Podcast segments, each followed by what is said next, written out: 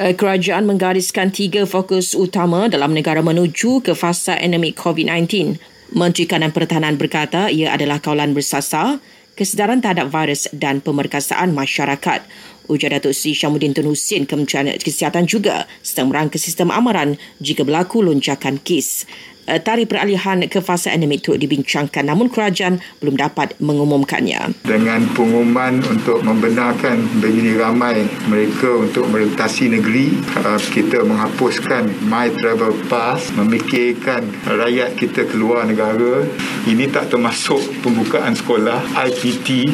Jadi apa yang akan kita eh, tentukan dari segi masa untuk mengumumkan fasa endemik banyak bergantung kepada apa yang akan berlaku berlaku selepas kelonggaran-kelonggaran yang telah kita umumkan.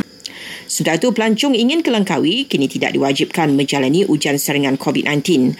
Menurut KKM, ia berikutan peratusan pelancong yang dikesan positif semasa saringan adalah sangat rendah. Namun mereka tetap digalakkan melakukan ujian kendiri.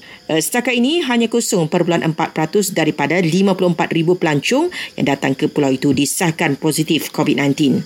Hampir 300 ribu murid hadir PDP bersemuka pada minggu pertama pembukaan sekolah di negeri fasa 2 PPN dan ke atas bermula 3 Oktober lalu. KPM juga memaklumkan PDP secara bersemuka di sekolah ketiga ini dilaksanakan dengan baik dan teratur mengikut SOP yang ditetapkan.